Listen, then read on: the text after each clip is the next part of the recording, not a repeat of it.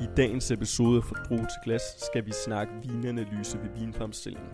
Vi skal finde ud af, hvorfor det overhovedet er vigtigt, hvilke forskellige prisleje man kan gøre det på, og hvordan man analyserer alt den her data, man får.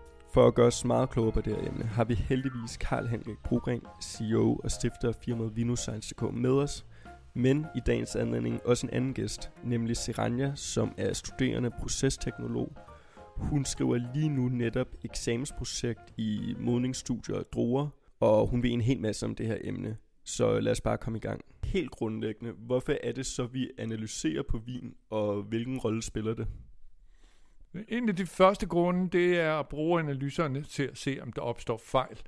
Enten Der kan være fejl i råmaterialet, selve druemossen, der kan også være fejl, som opstår under vinificeringen. En anden grund kan være, at man gerne vil sikre sig en vis kvalitetskontrol, at man får et ensartet produkt, derfor vil man gerne følge nogle parametre, dem kommer vi tilbage til senere, igennem analyser. Og endelig så øh, er det også til hjælp i selve vinificeringsprocessen. Mangler der noget sukker, mangler der noget syre, skal der tilsættes nogle ting for at få et produkt i balance. Du, øh, du nævner fejlfinding. Hvad mener du med det? En af de mest udbredte fejl, det er, hvis, øh, hvis vinen oxiderer, og man så i stedet for at få en kvalitetsvin, ender op i noget, der ligner fortyndet øh, vinagre, altså øh, vinedike.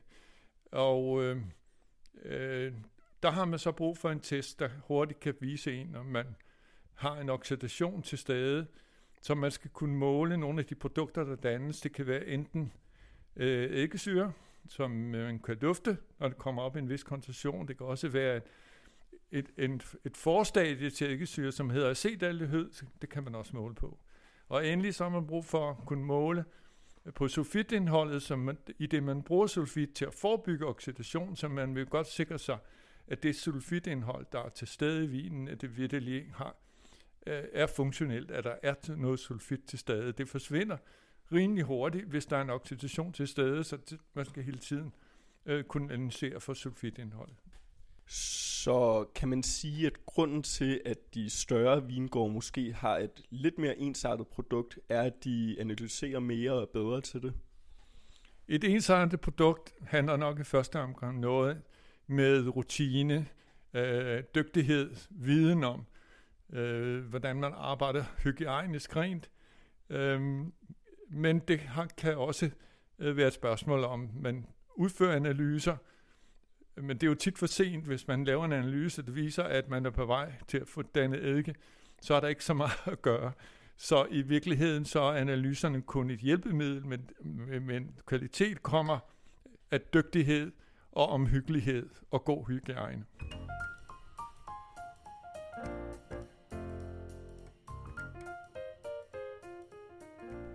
Seranja, du er jo med i dag i podcasten, fordi du netop lige nu sidder med et eksamensprojekt, der fokuserer på analyse til vurdering af drogmodning. Hvad er det helt præcis, du studerer, og hvordan indgår vinanalyse overhovedet i det? Jeg studerer til procesteknolog, og en procesteknolog, det blandt andet øh, handler om at, at have et indblik i procesoptimering, men samtidig også kvalificering og validering af produktet. Og det stammer jo helt til, tilbage fra, fra råstoffet af, så det vil sige øh, druemosten. Øh, hvordan øh, parametrene ligger i forhold til sukker eller eller vinsyre eller æblesyre, hvordan de øh, det hele det hænger sammen. Og så sørger jeg for, at, at produktet det så lever op til, til de standarder, det skal leve op til, for at kunne producere en god vin, som du kan stå indenfor. Og senere skal vi dykke endnu mere ned i dit eksamensprojekt om drogmodningen. Før vi gør det, Henrik, hvis man slet ikke har prøvet at analysere på sin vinproduktion endnu, hvor skal man så starte? Ja, men der findes forskellige typer for det, det man kalder kviktest eller hurtige metoder. Og øh, det, det vil nok være tilrådeligt lidt måske at, at øve sig lidt ved at bruge den form for test. For det lærer en hurtigt om de parametre, som vi øh, ønsker at analysere, nemlig syreindhold, sukkerindhold, øh, storhedsgrad. Og øh, til de analyser findes der øh, rigeligt øh, billige og, rig, og rimelig simple testmetoder, som man godt kender fra øh, lægeanalyser i urin, hvor man har sådan nogle stiks, man stikker ned, der mere eller mindre præcis kan sige, hvor meget protein man har i urinen, eller hvor meget sukker der er i, i ens urin, hvis man har sukkersyge. Og det er lidt de samme metoder, som vi finder inden for vinanalyser, de såkaldte kviktest. Og de er overkommelige i pris, og let at bruge og kræver ikke noget uddannelse. Hvad er det for nogle firmaer, der har sådan nogle kviktest? Ja, sådan umiddelbart det, jeg lige kan komme i tanke om, så vil jeg nævne tre. En af dem, der startede først med det, hedder Ecovang, og det er en, en herre, der hedder Mike Miller, og der sidder over i Napa Valley og finder på, han har en kemisk baggrund, så han finder på at lave nogle simple test, som et hobbyfolk, vinfolk og ciderfolk kan bruge. Og det er et firma, der hedder Aquavang. Aquavang øh, er sådan set nu opkøbt af et andet firma, der hedder Bartovation, som er kendt inden for kviktest på den kliniske øh, netop disse stik til, til urinprøver. Og de har så opkøbt rettighederne af Aquavang, og men de har også selv nogle forskellige øh, kviktest, for eksempel for sulfit og for øh, surhedsgrad pH. Et tredje firma, som har været på banen længe, det er det tyske Mærk, som har et apparat, øh, et reflektometer, som anvender små sticks. Fordelen med det apparat, det er så, at der kommer et tal ud. Det er ikke bare en visuel vurdering af en farve, men man får et tal op på et lille håndholdt apparat.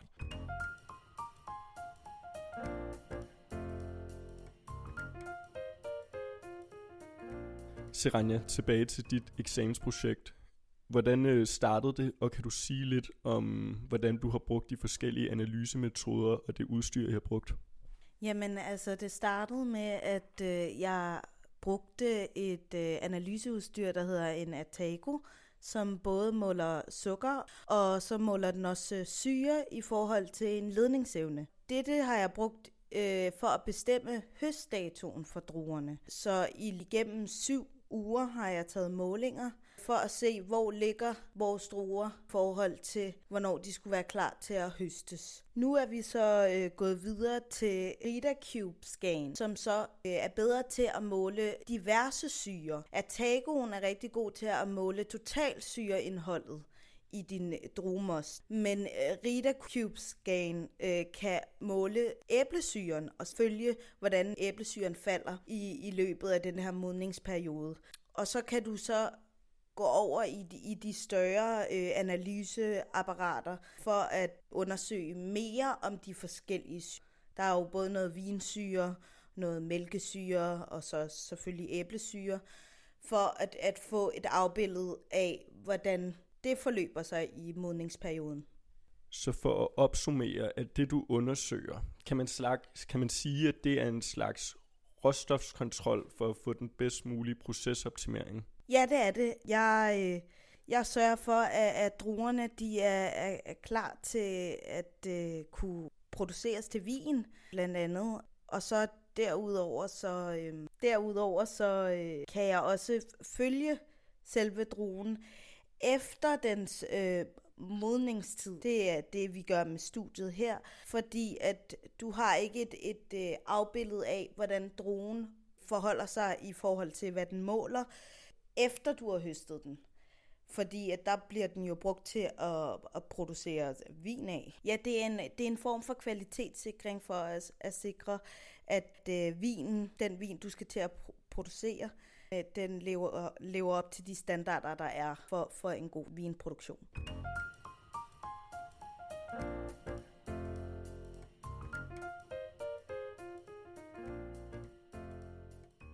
Henrik, nu nævner Seranja vinificering. Hvilke muligheder er der så for vinanalyser under vinificering på et lidt højere plan end de kviktest, vi snakkede om før? Øh, der findes et stort udvalg af analyseudstyr. Øh, noget er meget kostbart, noget er mindre kostbart. Øh, og meget af det kan bruges på forskellige stadier øh, i selve vinificeringsprocessen. Øh, I udlandet er det meget almindeligt at sende analyser ind øh, på forskellige stadier i produktionen, for at ligesom være sikker på, at alting kører, som det skal. Det er der ikke så meget tradition for i Danmark. Der har det været mere almindeligt, at Vingård købte simpelt udstyr, titreringsudstyr for eksempel, hvor man kunne øh, følge gæringsprocessen. I, I starten af gæringen er der jo ikke meget alkohol til stede, men den, alkoholindholdet stiger, og inden man kommer ret langt, vil man godt vide, hvad er egentlig alkoholniveauet er kommet op på. og man vil også godt vide noget om, hvad er surhedsgraden. Så igen, det er de samme parametre, som man måler på mosten, man gerne vil måle på vinen. Udover det, så kommer så alkoholmålingerne til, som er ret vanskelige at udføre på en simpel måde. Men der findes forskellige udstyr, der kan det. For eksempel er der biosensorer for alkohol, der er enzymatiske metoder for alkohol, og endelig er der øh, optiske øh, metoder, som vi kalder FTIR-metoder, infrarød spektrometri, som man bruger i forbindelse med vinproduktionen. Noget af det udstyr er meget kostbart og nok ikke tilgængeligt på de fleste vingårde. For eksempel vinimportørerne har de store apparater, for de skal tjekke, at de vine, de får ind fra udlandet, de overholder øh, kvalitet. Så de har, de har de der meget dyre op til koster en million kroner. De bruger de store winescan eller øh, konkurrenternes tilsvarende udstyr i kontrollen af det vin, som skal videre ud til forbrugerne. Du snakkede lidt om nogle professionelle udstyr og nævnte blandt andet det med, at nogle øh, vingårde simpelthen sender deres vin til Sverige for at få det analyseret. Hvad er det for noget udstyr, de bruger? Der er forskellige muligheder, men det mest kendte er faktisk et dansk fremstillet apparat fra firmaet, der hedder Foss op i Hillerød. De laver noget, der hedder en winescan, og nu har de også lavet noget, der hedder en Önofos-scan, eller en Önofos. Øh, det udstyr, der er baseret på spektrale optiske målinger, og det er apparater, der kan måle mange parametre Øh, på en enkelt prøve på samme tid. På den måde er det jo et meget effektivt analyseapparatur. Desværre så koster de mange, mange penge, og de, der er ikke så mange af den type apparater i Danmark, bortset fra hos vinimportørerne. De har nogle stykker af dem. Jeg samarbejder med en svensk vingård Flædia i Skåne, som har sådan et helt nyt Winescan SO2-apparat, som kan måle både øh, sulfit, syre, alkohol, stort set alt, 15 forskellige parametre på en gang.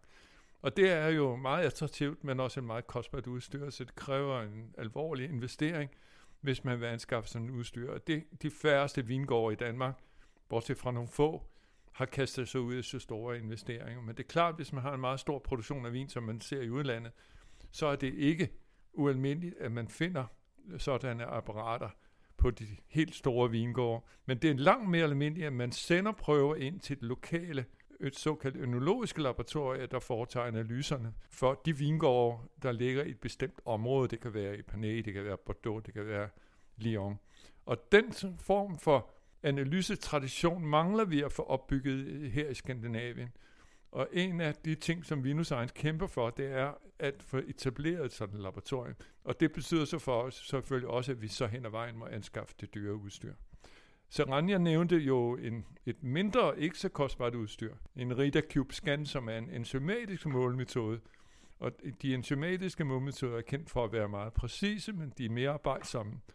De er ikke så simpelt, helt så, så hurtigt at arbejde med, men at der sker en rivende udvikling, og det udstyr, vi har, denne Rita Cube Scan, den kræver stort set kun, at man kan lave en fortynding og pipettere 100 mikroliter ned i en lille kyvette og trykke på en startknap, og resten er automatisk. Så de enzymatiske metoder følger godt med, og de har så den fordel, at de kan måle på alle typer vin, hvad winescannen ikke kan. Den er kalibreret til forskellige vintyper, men de enzymatiske metoder, som vi generelt kalder de biospecifikke metoder, de kan måle på hyldeblomst, rabarber, jordbær, hvad som helst.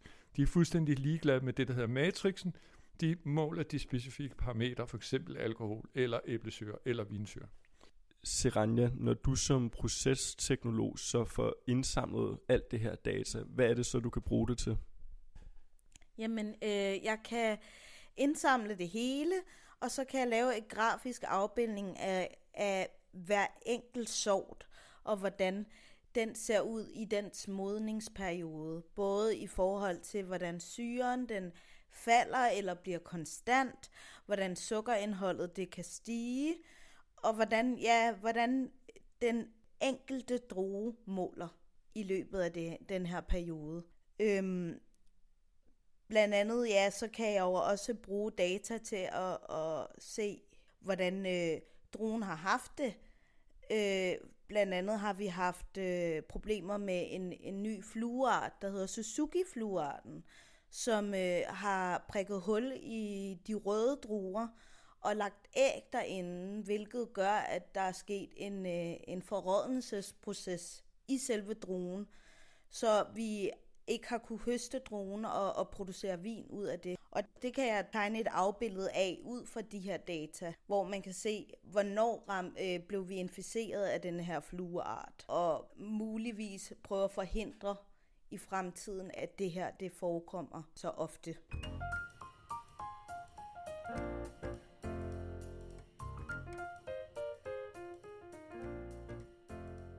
Lidt i samme boldgade kunne jeg høre dig, Seranja, nævne ordet modningsindeks, øh, inden vi startede. Kan du fortælle lidt om det?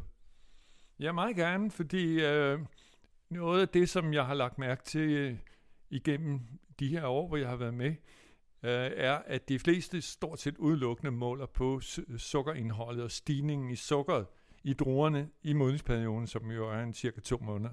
Øh, vi har interesseret os mere for syre, syreindholdet. Og øh, hvis man kommer til udlandet, ser i USA, taler de meget om modningsindekset. Og modningsindekset er simpelthen det forhold, der er mellem sukkermængden og syremængden i druerne. Hvis sukkermængden stiger i modningsperioden, og syremængden falder i modningsperioden, hvad den gør, så vil det forhold jo øh, stige i løbet af den samme tidsperiode. Og det er en rigtig god parameter for, øh, hvor langt druerne er nået i modningsperioden. Man taler simpelthen om, når et modningsindeks, det vil sige sukkerindholdet målt i Brix, divideret med syreindholdet målt i gram per liter, når det kommer over 25, så anser man druen for moden og plukke klar.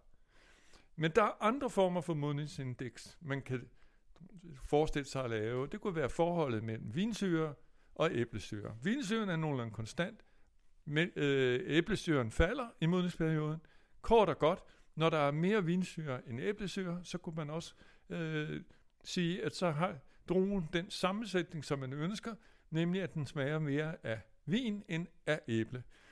Og øh, spørgsmålet er, om, om det hænger sådan sammen, men det er noget af det, vi gerne vil vise gennem vores data, at hvis vi står har beregnet os til et forhold mellem vinsyren og æblesyren, der er større end 1, det vil sige, der er mere vinsyre end æblesyre, så er det et egnet produkt til at lave en kvalitetsvin af. Men der er mange andre former for indeks. Man kunne også bruge sin surhedsgrad pH i forhold til sukkerindholdet. Der er mange, more, øh, der er mange måder, man kan beregne månedsindeks, men det er nogle af de ting, vi vil bruge de her data til. Det er at prøve at illustrere grafisk, hvornår opstår druemodning, og hvordan kan vi illustrere det, eller måle det, eller illustrere, eller øh, vise det på den simplest mulige måde. Her til slut, Henrik, hvad vil din anbefaling være til vinbønderne, der lytter med, hvis vi snakker analyse af vin? Ja, her vil jeg gerne kopiere den udvikling, jeg har lagt mærke til, foregår i udlandet, og som har været øh, etableret i mange år. Det vil sige, at man samler øh, analyserne inden for vindbranchen, eller vindproduktionen, dem samler man i større laboratorier, såkaldt ønologiske laboratorier, der fungerer ligesom et klinisk-kemisk laboratorium, hvor læger øh, og øh, patienter får analyseret deres blodprøver centralt. I disse store laboratorier har man bedre råd til de store, øh, store dyre apparatur, Det vil sige, at man kan lave analyserne mere præcist, hurtigere, billigere. Og det, øh, efter min mening er det det, vi skal stræbe efter. Vi skal stræbe efter i Skandinavien også at have sådanne centrale laboratorier, der kan løfte analysearbejdet så det ikke bliver så kostbart for den enkelte, og der ikke bliver behov for at købe dyrt udstyr til hver enkelt vingård. Uh, vi, skal tænke, vi skal simpelthen tænke kooperativt i vinanalyser.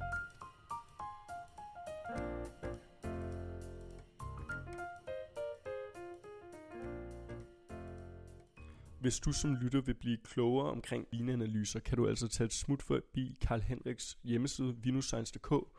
På forsiden rulle ned under egne publikationer – og finde de to artikler om netop analyser. De hedder CH Bogren Analyser del 1 og del 2. Næste gang skal vi snakke om druesorter egnet til museerne vin. Kan du fortælle mere om det?